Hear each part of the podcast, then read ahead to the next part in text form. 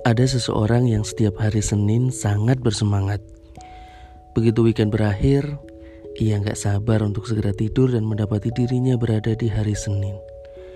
Sebagian orang menghindar dari si Senin, menghindari fakta bahwa mereka harus ngantor kembali.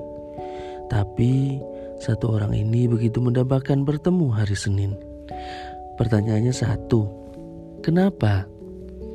Kenapa ia selalu bersemangat menanti hari Senin? Kenapa ia selalu kepengen ngantor lagi di hari Senin? Ternyata jawabnya, karena saya bekerja untuk ibadah, ini nikmat Tuhan yang luar biasa. Saya menafkahi diri saya dan belajar untuk menafkahi calon keluarga saya kelak. Jadi, ketika saya sudah menikah dan memiliki keturunan, maka saya sudah terbiasa bekerja keras untuk menafkahi mereka.